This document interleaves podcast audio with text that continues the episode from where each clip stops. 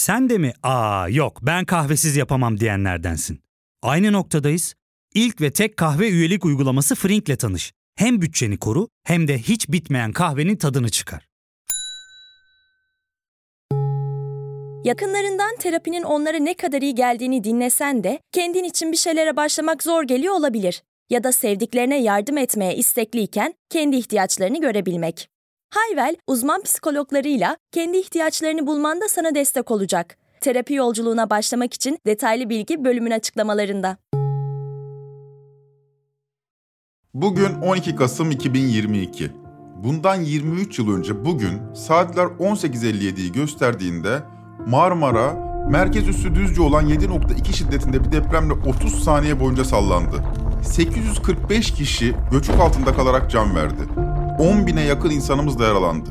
Halbuki en kötüsü geride kaldı zannediyorduk.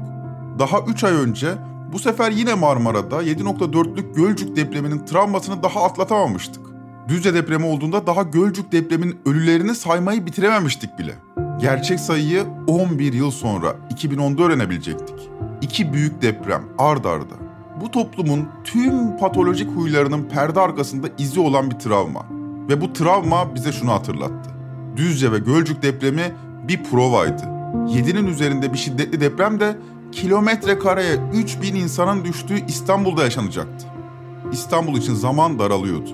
3 ayda 19 bin insanın feci şekilde can verdiği ve ard arda yaşanan iki facianın ardından bu topluma çok daha büyük bir facianın kapıda olduğu söyleniyordu. Böyle anlarda paniğimizi dizginleyen, bizlere güven telkin eden bir sese hepimiz sarıldık.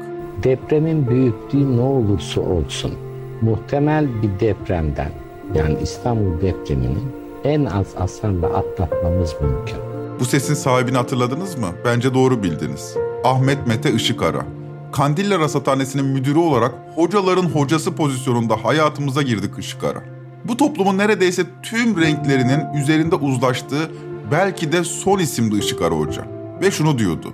İstanbul depremine en az hasarla atlatmamız mümkün. Bugün 12 Kasım 2022. Bugün saatler 18.57'yi gösterdiğinde İçişleri Bakanlığı ülke çapında bir tatbikat düzenleyecek. Üç aşamayı tatbik edeceğiz. Önce deprem anını yaşayacağız. Sonra oturduğumuz yere kapanıp cenin pozisyonuna geçerek bir yere tutunacağız. Sonra evlerimizi boşaltacağız. 1999'dan 23 yıl sonra. Sanki her şey bu kadar kolay olacakmış gibi yapacağız. Bu anlamda son 20 yılımızı heba eden iktidar bir şey yapmış gibi yapacak. Çöküp kapanacağız. Bir yere tutunacağız ve evimizi boşaltacağız. Peki sonra? Sonra ne olacak? Marmara depremi diye hayal ettiğimiz şey sizce 40 saniye mi sürecek? Hayır. Haftalarca, aylarca fiziki etkileri, yıllarca psikolojik etkilerini hissedeceğiz. Depremden sonra ne yaşayacağız sorusunu İstanbul Avcılar Belediye Başkanı Sayın Turan Hançerli ile konuştuk. Hançerli bizi Firuzköy kent evinde ağırladı. Bu bölümün konusu ülkemizin en önemli ulusal güvenlik risklerinde başı çeken Marmara depremi olacak. Girişi uzattım. Ben Ozan Gündoğdu. Hazırsanız başlayalım.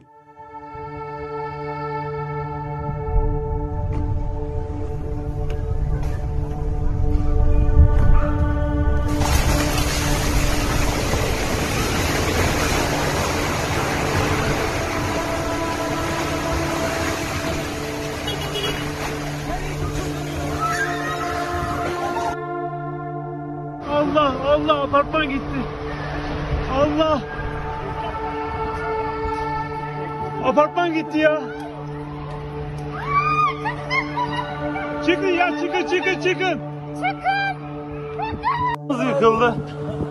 An itibariyle.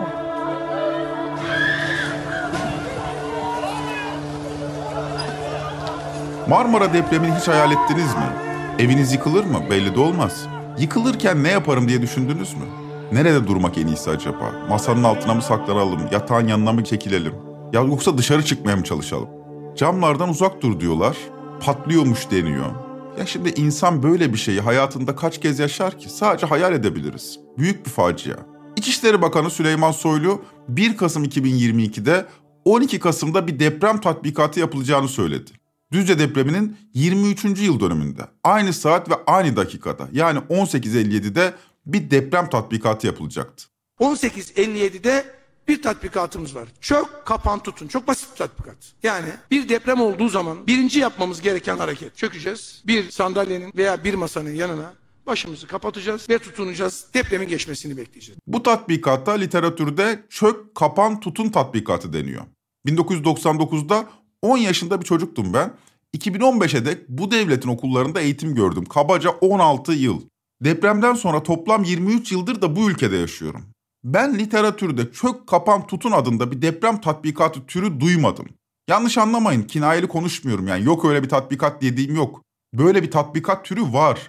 Var da bana hiç öğretmediler. 2000-2001 yılında Gölcük ve Düzce depremlerinden hemen sonra hayal meyal bir şeyler hatırlıyorum.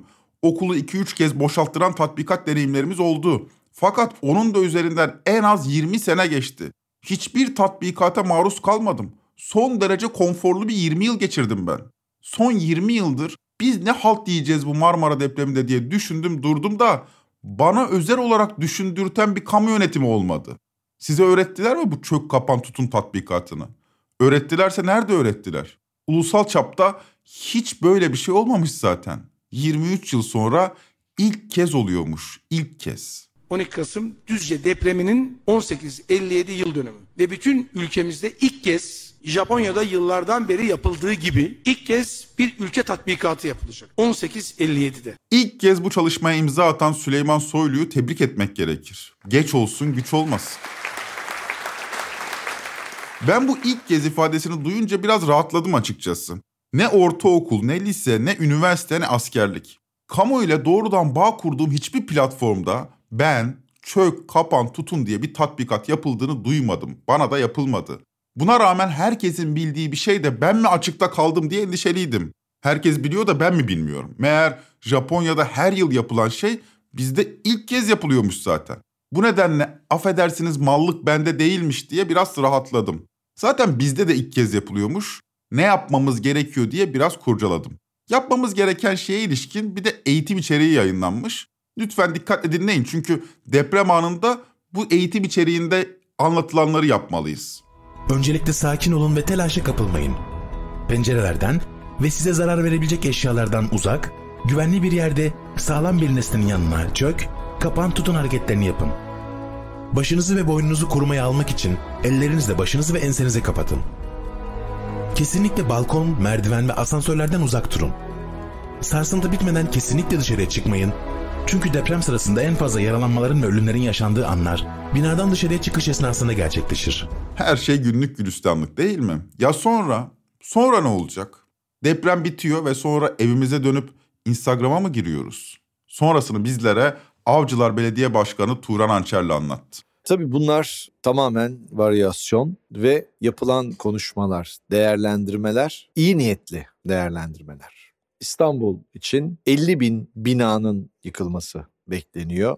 Yani 50 bin binada 100-200 bin insanın yaşamını kaybetmesi konuşulabilir. Şakaya gelmeyen bir facia yani. 50 bin binanın yıkılması bekleniyor. 100-200 bin insanın ya akla ziyan 100-200 bin insanın yaşaması, kaybetmesi konuşuluyor. Tuhaf şekilde aklıma ilk ölenler geldi benim. Bir anda 100-200 bin insan nasıl gömülecekti? Bu hizmetlerin kapasitesi yeterli miydi? Bence yeterli değiliz. Yeterli değiliz. Yeterli olma ihtimalimiz de yok. Bunu vurguluyorum çünkü önemli yeterli değiliz. Belli hizmetler merkezileşmiş olması nedeniyle bazı hizmetleri de kamu kurumlarının sunma kapasitesi olmayabilir. Mesela mezarlıklar müdürlüğümüz belli yerlerde var. Bu kadar büyük bir yıkımda mezarlıklar müdürlüğünün ulaşamayacağı bir sürü ilçe olacaktır.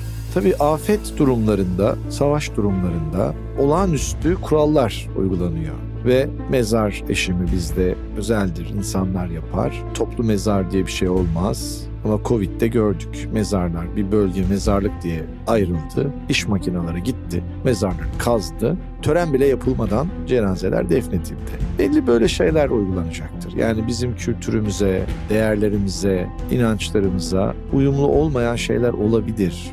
Niye olabilir? Çünkü çaresizlikten olur. Başka çare olmadığından olur ve doğa kuralları sizin hesaplarınızı beklemez ki beklemez. Yapmak durumundasınız. Yani eğer belli bir süre uygun koşullarda cenazeyi bekletmezseniz, uygun koşulda değilse artık çevreye de zarar vermeye, koku vermeye ve başka sıkıntılar yaratmaya başlar. Sorunların artmasına vesile olur.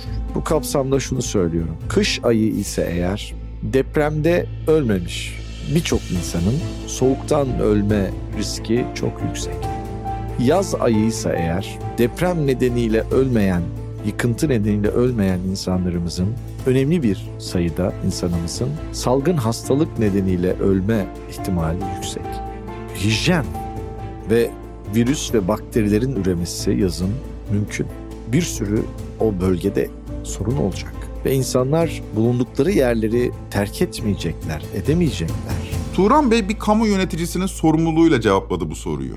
Ben de sizin duygunuzu sömürmek istemiyorum. Yani neler yaşanacağını, o 100 bin, 200 bin insan nasıl defnedileceğini özel özel anlatmak istemiyorum. Ama özetle toplu mezarlarımızın olacağı bir faciadan bahsediyoruz Marmara depremi derken. Ben Şişli'de yani Avrupa yakasında oturuyorum.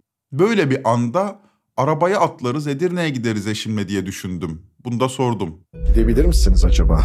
Acaba yollar, köprüler, bulunduğunuz yerdeki arabanızı, eviniz yıkılmadı ama arabanızı uygun bir yol bulup kapalı olmayan yollara çıkarabilir misiniz acaba? Emin değilim. Yani bir sokakta kendi otoparkınıza park ettiniz ve eviniz duruyor. Çok da güvenli sağ olun. Sokağın bir başında bir bina yıkıldı, yolu kapattı. Diğer başında başka bir bina yıkıldı, yolu kapattı.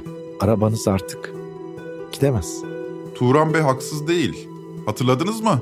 Sadece 3 yıl önce 2019'da 26 Eylül günü yaşanan Silivri depreminde neler yaşamıştık? O deprem sadece 5.8 şiddetindeydi. Marmara depremi için konuşulan rakamlar 6.5'tan başlıyor. Şimdi 5.8 ile 6.5'u kıyaslarken lütfen hata yapmayın. Küsürat fark varmış, hemen hemen aynıymış diye düşünmeyin lütfen. Bu yanıltıcı olabilir. Yani bu Richter ölçüleri düşündüğümüz gibi olmayabilir. Evrim ağacından Çağrı Mert Bakırcı Richter ölçeğine ilişkin şunları yazmış. Ölçek lineer değil, logaritmik olarak büyümektedir. Bir diğer deyişle Richter ölçeği üzerindeki her iki sayı arasındaki fark bir birim değil, 10 birimdir. Yani 7 büyüklüğündeki bir deprem, 6 büyüklüğündeki bir depremden bir birim ya da %16 büyük değil, 10 kat ya da %1000 büyüktür. Yani 6,5 üstü bir şiddetinde deprem bizim 3 yıl önce yaşadığımızdan en az 10 kat daha büyük. He. Yani Marmara depremi derken Silivri'de yaşadığımızın en az 10 katı büyüklükte bir şeyden bahsediyoruz. 3 yıl önce Silivri'de şunu yaşamıştık. Oldu olacak, geldi geliyor derken İstanbul bugün adeta Büyük Marmara depreminin provasını yaptı. Dev metropol 5,8'de sarsıldı. Korku ve panik içindeki milyonlar can havliyle kendini sokağa attı. Herkes endişeyle yakınlarına ulaşmaya çalıştı. Sadece 5.8 şiddetindeydi derken bundan bahsediyorum. 3 yıl önceki depremde yakınlarına ulaşamayan kaç kişiyiz? Çocuğunuz okuldan çıkınca kaç saatte evine gelebildi? Levent'te 4 saat mahsur kalan bankacılar var mı aramızda? Böyle bir depremde şehri terk etmeyi düşünebilmek Turan Ançerli'nin de söylediği gibi biraz iyimser olabilir. 50 bin konutun yıkılacağını da hesaba katarsak. O halde evde durmak en iyisi değil mi? Su ihtiyacınızı nasıl karşılayacaksınız? Doğalgaz deprem olmadan önce olurken kesilecek. Keseceğiz. Çünkü patlamalara ve yangınlara neden olmasın diye yapacağız. Erken uyarı sistemleri bunun için önemli. Ve erken uyarı sistemleriyle deprem olmadan önce doğalgazın kesilmesini istiyoruz. Su olacak mı bilmiyoruz. Olabilecek mi bilmiyoruz. Evet altyapılar kuvvetlendiriliyor, güçlendiriliyor ama bir sürü farklı mesele ve sorunla karşı karşıya olacağız. Ee, en azından bir süre olmayacak. Yani böyle 7.2'lik bir depremi konuştuğumuzda hatlardan bağımsız başka yapıların yıkılmasından kaynaklı olmayacak. Peki nasıl besleneceğim? Daha doğrusu sadece benim genelimde sormuyorum. 20 milyonluk bir kent. Doğalgazı kesik, su olacak mı olmayacak mı belli değil ve inanılmaz bir keşmekeş. Bu esnada beslenme sorununu nasıl halledecek bu kent? Bu sorunların tamamının çözümü önemli ölçüde dayanışmada. Güçlü bir dayanışma örneği gösterecek toplum ve yaralarını sarmaya çalışacak. Fakat açık ifade etmek gerekirse kolay olmayacak. Turan Bey tüm soğukkanlılığıyla tabloyu resmederken insanın kanı çekiliyor. Bizde mi bir tuhaflık var yoksa bu Don't Look Up filmindeki gibi durum mu yaşıyoruz? Hayır yani çünkü ben 23 yıldır son derece rahattım açıkçası. Etrafımdaki herkes de rahat gibi yani. Dediğim gibi ben 2000'li ve 2010'lu yıllarda kamu okullarında öğrenciydim. Bize hiç böyle şeyler gösterilmedi. Kimse böyle bir facia yaklaşıyor muş gibi yapmıyordu. Yani muş gibi bile yapmıyordu ki çok şükür bugün tatbikat var. Her neyse biz burada bölüme kısa bir ara verelim. Döndüğümüzde Turan Ançerli ile sohbetimize devam edeceğiz. Ya fark ettin mi? Biz en çok kahveye para harcıyoruz. Yok abi, bundan sonra günde bir. Aa, sen Frink kullanmıyor musun? Nasıl yani? Yani kahvenden kısmına gerek yok. Frink'e üye olursan aylık sadece 1200 TL'ye istediğin çeşit kahveyi istediğin kadar içebilirsin. Günlük 40 TL'ye sınırsız kahve mi yani? Çok iyiymiş. Aynen. Hatta şu anda 200 TL'lik bir indirim kodu da var. E hadi hemen indirip üye ol da bu fırsatı kaçırma. Terapiye başlamak, içinden çıkamadığın döngüleri kırmak, bazı yanlış bulduğun kararlarını değiştirmek ve kendinle beraber daha huzurlu bir yaşam inşa etmek için atabileceğin en değerli adımlardan biri. Hayvel ile yoğun yaşam tempona uyum sağlayarak online terapi seanslarını takvimine göre ayarlayabilirsin. Bini aşkın uzmandan sana en uygun terapisti seçebilir, PodB10 koduyla indirimden yararlanabilirsin. Detaylı bilgi açıklamalardaki bağlantıda. Ne diyorduk? Kenti terk edemiyoruz, evde kalamıyoruz. Yani kalsak bir türlü, çıksak bir türlü. Neyse ki belediye var. Bizlere erzak dağıtırlar diye düşünüyorum ki Turan Bey'e bunu da sordum. Biz dağıtmak isteriz, çok isteriz. Ama afetin, depremin mağduru belediye aynı zamanda. Kaç belediye binası, kaç valilik, kaç kaymakamlık binası acaba ayakta kalacak? Biliyor muyuz? Bilmiyoruz. Tamam, belediye çalışanlarıyla hizmet veriyor. Biz belediyeler çalışma arkadaşlarımızın yönettiğimiz kentte oturmasıyla övünüyoruz. Avcılarda oturuyorlar. Yani Trakya'da, Tekirdağ'da oturmuyor. Avcılarda oturuyor. Yani çalışma arkadaşımız, hizmet verecek arkadaşımız deprem mağduru. Ayakta mı, sağlıklı mı, yaşıyor mu bilmiyoruz. Ve açık ifade, net ifade, mağdurun başka bir mağdura destek olma ihtimali yok. Böyle büyük bir olayda çünkü bölgede herkes mağdur olacak. Ben dahil. Bir belediye başkanı olarak ben dahil. Ve bir sürü ayakta kaldık. Sağlıklıyız. Ama sağlıklı karar verebilecek ve sağlıklı çalışabilecek durumda olma ihtimalimiz yok. Çok güçlüyüz ama yok. Niye yok? Her sokakta bir tanıdığınız insanın ağlamasıyla, derdiyle, sıkıntısıyla karşılaşacaksınız. Sakin kalıp hareket etmeniz lazım. Ama bir insan evladı için zor bir süreç bu. Dolayısıyla böyle sağlıklı süreç yönetimleri olması mümkün değil. Turan Bey ile konuşurken açıkçası sizin de aklınıza gelecek endişeleri Turan Bey'e sordum. Yani sadece aklıma gelen soruları sormadım. Kenti terk etmek zor. Evde kalsanız su, yemek ve ısınma sorununuz var. Bir kere temiz suyu organize etmek gibi devasa bir gündem var. Tabii şebeke suyunu da depremde steril tutabilmek gerekiyor. Aksi halde Turan Bey'in dediği gibi yaz aylarında salgın hastalıklar bizi bekliyor, kış aylarında donma riski. Kamu otoritesinin gücünün yetmeyeceği bir krizden bahsediyoruz. Deprem deyince aklımıza ilk ne gelir? Güvenlik gelir değil mi? Böyle bir kriz anında güvenlik endişesi duymalı mıydık? 17 Ağustos'tan sonra yaşanan gasp vakalarını siz de duymuşsunuzdur. Birçok hikaye YouTube'da dolaşıyor. Burada dediğim gibi duygu sömürüsü yapmak istemiyorum. Bunları size dinletmek istemiyorum ama çok feci olaylar da yaşandı 17 Ağustos'tan sonra enkazlarda. Enkazlar hırsızlarla dolmuştu. Ben de içimdeki ırkçıyı çağırdım. Buna bir de İstanbul'da yaşayan milyona yakın göçmen ve yabancı nüfusu da ekledim. Neyse ki Turan Bey'in cevabı herkesin şapkasını önüne koyup düşünmesi gereken cinstendi.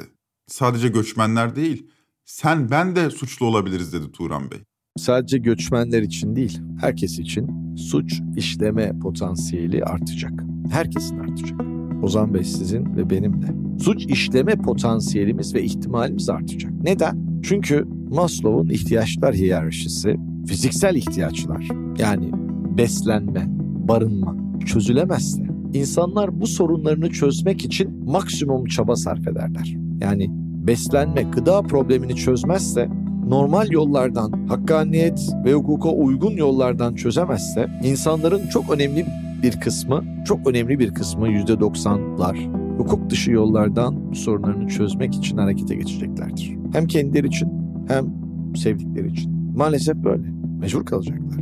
E, ne yapacaksınız? E, bunu çözeceksiniz. Bunu biliyoruz. Bunu çözmezseniz olmaz. Yani bunu çözmezseniz olmaz. İşte yoksulluğun yoğun olduğu yerlerde de suçun fazla olmasının tek nedeni bu. O insanların kötü insanlar olduğundan falan değil. Öyle görür bazıları ama öyle değil. Bazı adli tıpçılar da kişilerin karakterlerine, yapılarına göre böyle şeyler yapar. Bence doğru değil bu. Koşulların dayattığı, koşulların zorunlu kıldığı bir şey var. Aynı duruma dünyanın en iyi insanını da koysanız bir ihtimal. Bu haliyle en iyi çözüm İstanbul'dan taşınmak. Ya da şöyle söyleyeyim, Anadolu'da mesela Antalya'da yaşıyorsanız rahat olabiliriz diye düşünebilirsiniz. Onu da sordum Turan Bey. İstanbul'da oturmayanlar rahat mı olmalı? Ben böyle sordum. Turan Bey meseleyi çok daha ileri götürdü. Marmara depremi tüm dünyayı etkileyecek. Sadece kendi ülkemiz değil tüm dünyayı etkileyecek Marmara depremi. Çünkü İstanbul'dan Amerika'ya mal satan var mı sizce? Muhakkak var. İstanbul'dan Çin'e mal satan var mı? Ya da Çin'den mal alan var mı?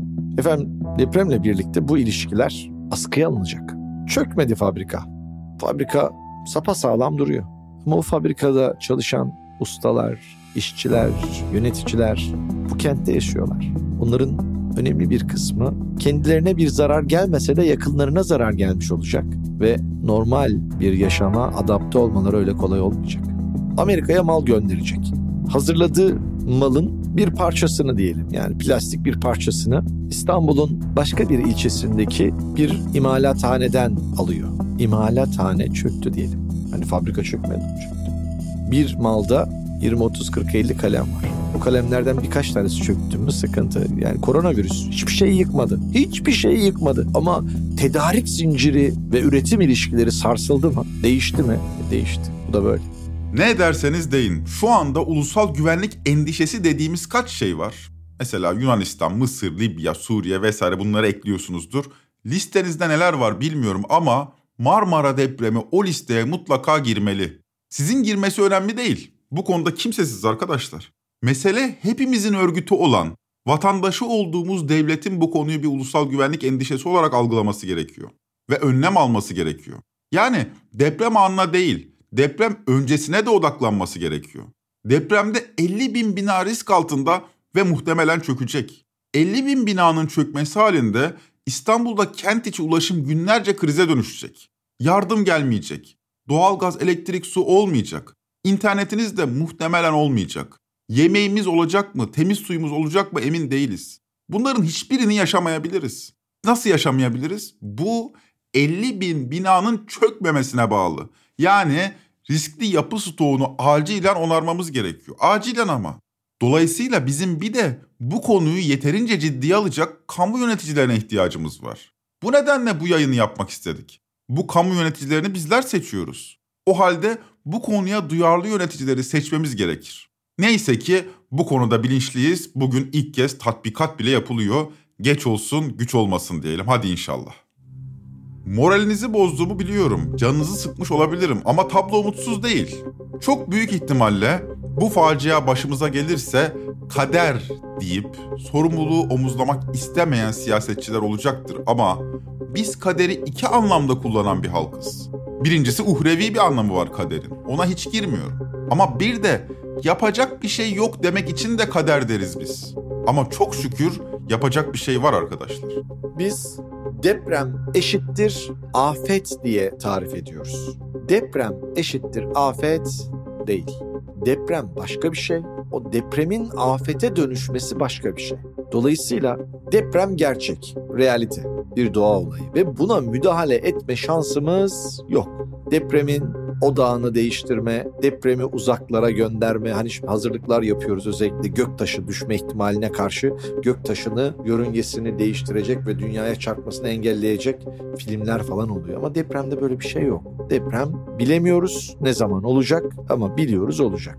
Bunun afete dönüşmemesi lazım. Dönüşmeyen ülkeler var. Bizde de dönüşmeyebilir. Yani çözüm var. Çözüm mümkün. Hem de bu ekonomik koşullarda ve ülkemiz bu haldeyken çözüm mümkün. Yapılacak şey belli. Riskli yapılar belli. Tek tek biliniyor. En risklisinden en güvenlisine kadar biliniyor. ve çözüm bilimin ürettiği çözüm. Diyor ki bilim insanları, inşaat mühendisleri, inşaatçılar ya da betoncular diyor ki her şart ve koşula uygun yapı yapılabilir. Siz de düşünün. Dünyanın dört bir yanında ve şimdi de ülkemizde. Bize demiyorlar mı? Nükleer santral güvenli yapılabilir ve güvenli yapıyoruz. Çünkü nükleer santral inanılmaz tehlikeli bir tesis. Ama depremlere karşı dayanıklı, her türlü felakete karşı dayanıklı tesisler yapıyoruz deniyor. Biz de inanıyoruz. E, yapılar da mümkün. Dünyanın dört bir yanında var, yapılıyor. Dolayısıyla mevcut ve muhtemel senaryolara göre riskli yapıların güvenli hale getirilmesi mümkün. Bu konuyu Avcılar Belediye Başkanı Turan Ançerli ile konuşmamızın özel bir nedeni var. 17 Ağustos depreminde Avcılar'da konutlar çökmüştü. Avcılar için deprem açısından riskli bir bölgedir deniyordu. Hatta deprem riski yüzünden avcılarda reel konut fiyatları yıllar içinde geriledi. Fakat bu ilçede yarım milyon insan yaşıyor. Turan Bey seçim kampanyasını yaklaşan deprem üzerine kurguladı. Samimi şekilde de bu mesele eğilmiş görünüyor. Ekonomistlerle çalışıyor, bir yeni bir finansman paketi hazırlamaya çalışıyor ve hazırlamışlar da zaten. Sorunları sıraya diziyor ve en başa depremi koyuyor. Her yerden tasarruf ediyor ama deprem konusunda tasarruf etmiyor. Tabii biz depremi konuşmak üzere Turan Bey'den randevu isteyince sadece depreme odaklanmış gibi bir algı oluşabilir. Yani şunu demeye çalışıyorum. Turan Ançerli belediyeyi her işi yaparız anlayışıyla üretmiyor. Her işi yapamayız. Önceliğimiz deprem anlayışıyla yönetiyor. Bu arada başka bir şey yapmıyormuş gibi algı oluşmasın lütfen. Avcılar turumuzda kent evini ve istihdam ofisini gezme fırsatı bulduk. Kent evinde görevli psikologlarla tanıştık. Turan Bey hemen vurguladı. Biz burada danışmanlık hizmeti veriyoruz ama terapi hizmeti vermiyoruz. Çünkü o bizim işimiz değil diyor. Peki ne yapıyor? Kentsel dönüşümün en hızlı yaşandığı ilçelerden biri Avcılar. Bu anlamda örnek gösteriliyor. Rakam verebilir misiniz diye sordum. Şu yanıtı verdi Turan Bey. Biz 2 yıl içerisinde 20 bin konutun yenilenmesine vesile olduk. 20 bin konut, riskli konut, risk olmaktan çıktı güvenli bir yuva oldu. Güvenli bir yuva olma yolunda ilerliyor. Binlerce insan taşındı. Güvenli bir yuvaya taşındı. Binlercesi de taşınacak. 20 bin konutun 60 bin insana tekabül ettiğini söylemek istiyorum. 60 bin. Yani bizim nüfusumuzun yüzde 15'i. Peki tüm binalar mı riskli diye soracaksınız. Değil işte tüm binalar riskli değil. Riskli binaların içerisinde bu 3 yıl içerisinde bir ilçe belediyesi olarak 3 yılda %30'u geçen riskli yapı stoğunu güvenli yapıya dönüştürdük. 3 yılda %30. Peki daha iyisi olabilir miydi? Olurdu. Eğer kriz olmasaydı bu %30 3 yılda %50'leri bulurdu. Farkında mısınız bilmiyorum ama burada bir daha irkilmemiz lazım. Böyle hayati bir konumuz var. Ulusal güvenlik riski dedik. 3 yıl içinde Avcılar gibi bir ilçede riskli konu stoğunun %30'unu güvenli hale getirebiliyorsunuz ve bunu sadece bir ilçe belediyesinin imkanlarıyla yapabiliyorsunuz. Şimdi düşünelim. Geride bıraktığımız 23 yılda nelerin yapılabileceğini lütfen siz düşünün. Hadi 23 yılı geçtim. Bakın tatbikat da yapmaya başladık. Hadi onu da geçtim. 23 yılın sonunda da sizi neye başlatıyor biliyor musunuz? Ekonomi. Çok mu büyük bir maliyeti var derseniz bu 50 bin konutu onarmanın makro ölçekte büyük bir maliyeti yok. Yani Turan Bey'in söylediği kadarıyla sosyal konut projesine harcanacak paranın çok küçük bir kısmıyla İstanbul'un tümünün riskli konut stoğu onarılabilir. Fakat vatandaşta para yok.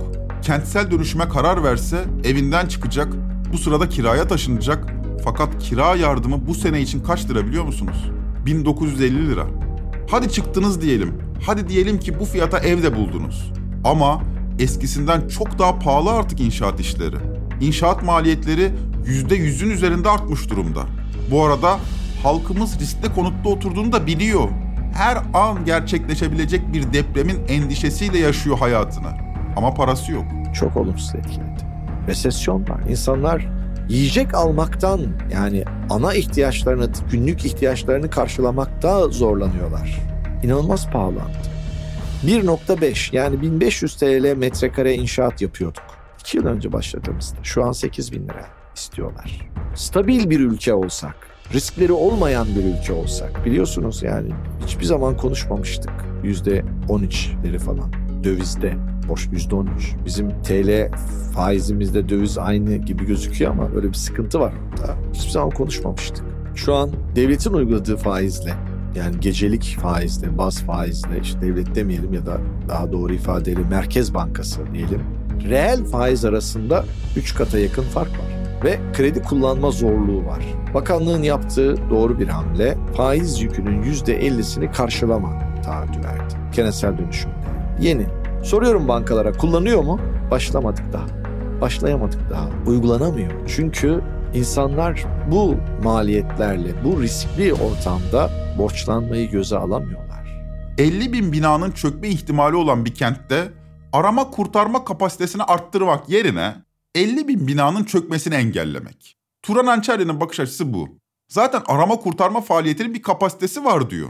50 bin bina çökerse hiçbir arama kurtarma faaliyeti 72 saatlik o kritik süreçte 50 bin bina enkazını temizleyemeyecek. O halde çare çok açık. 50 bin binayı derhal onarmak ya da yeniden inşa etmek. Son yıllarda yaşanan depremlerde arama kurtarma kapasitemiz çok başarılıydı. Ama hak verin şunu da vurgulayalım. Arama kurtarma kapasitemiz hiç zorlanmamıştı bu depremlerde. Çünkü Elazığ depreminde de İzmir depreminde de 20'den fazla konut çökmemişti. 20 ya. 50 binden bahsediyoruz Marmara depremi derken. Olası senaryoda İstanbul'da, İzmir ve Elazığ'da çöken konutların binlerce katı binanın çökmesi öngörülüyor. Zaman kısıtlı. 72 saat içinde binlerce konutla ilgilenilemez. Yani bu çapta bir arama kurtarma kapasitesi kuracağımız yerde binaları onarmak çok daha mantıklı. Yavaş yavaş finale gelelim. İki yıl önce İzmir'deki depremde enkazdan 9,5 saat sonra kurtarılan Buse'yi hatırlayanınız var mı? Deprem anında çöken 17 binanın birinde mahsur kalmıştı Buse. Sadece 17 bina. Her binanın başında canlı yayın kameraları nöbet bekliyordu. Her binada bir arama kurtarma timi görev yapıyordu. Bakanlar İzmir'e çıkarma yapmıştı. İktidar medyası 17 Ağustos'ta yaşanan devlet krizini hatırlatıyorlardı. Bak işte şimdi öyle krizler yok diye propaganda yapıyorlardı. Kızılay yetkilileri depremden 9 saat sonra gece saatlerinde Buse'nin sesine ulaşmıştı. Ona bir telefon uzatabildiler. O saatte tüm televizyonlar canlı yayına bağlandı. Herkes enkaz altındaki Buse'ye odaklanmıştı.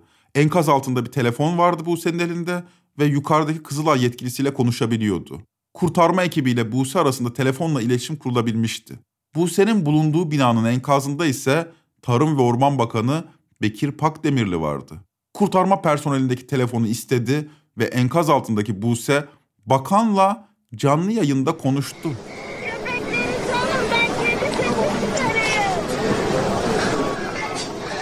Tamam Buse çok güzel bir fikir. Bu köpekleri salacağız sen de kedi sesi çıkartacaksın. Moralini böyle yüksek tutmanı istiyorum.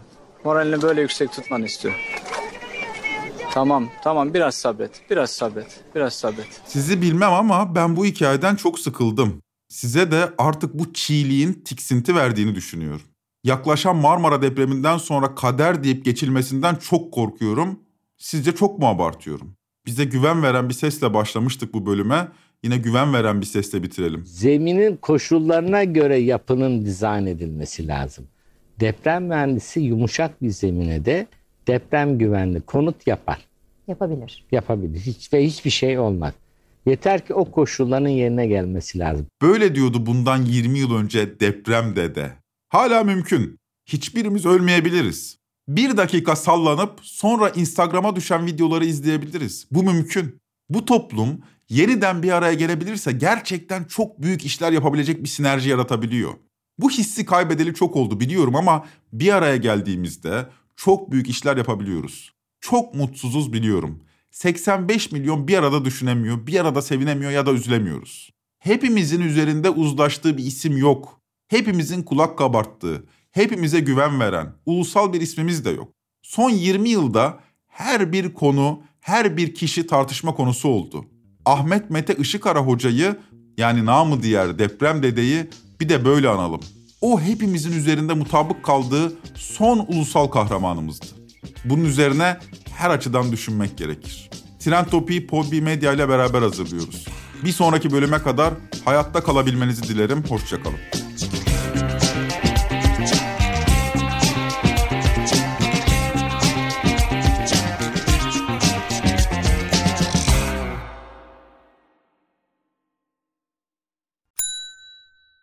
Ve tek kahve üyelik uygulaması Frink, 46 ildeki 500'den fazla noktada seni bekliyor. Açıklamadaki kodu girerek sana özel 200 TL'lik indirimden faydalanmayı unutma. Hadi sen de Frink üyeliğini başlat, kahven hiç bitmesin. Hem bugününe hem yarınına katacaklarıyla terapi yolculuğuna ve daha iyi hissetmeye bugün Hayvel ile başla. Açıklamadaki linkten Hayvel'i indir, ücretsiz tanışma görüşmelerinin ardından bütçene uygun seans paketini seç ve terapi yolculuğuna başla.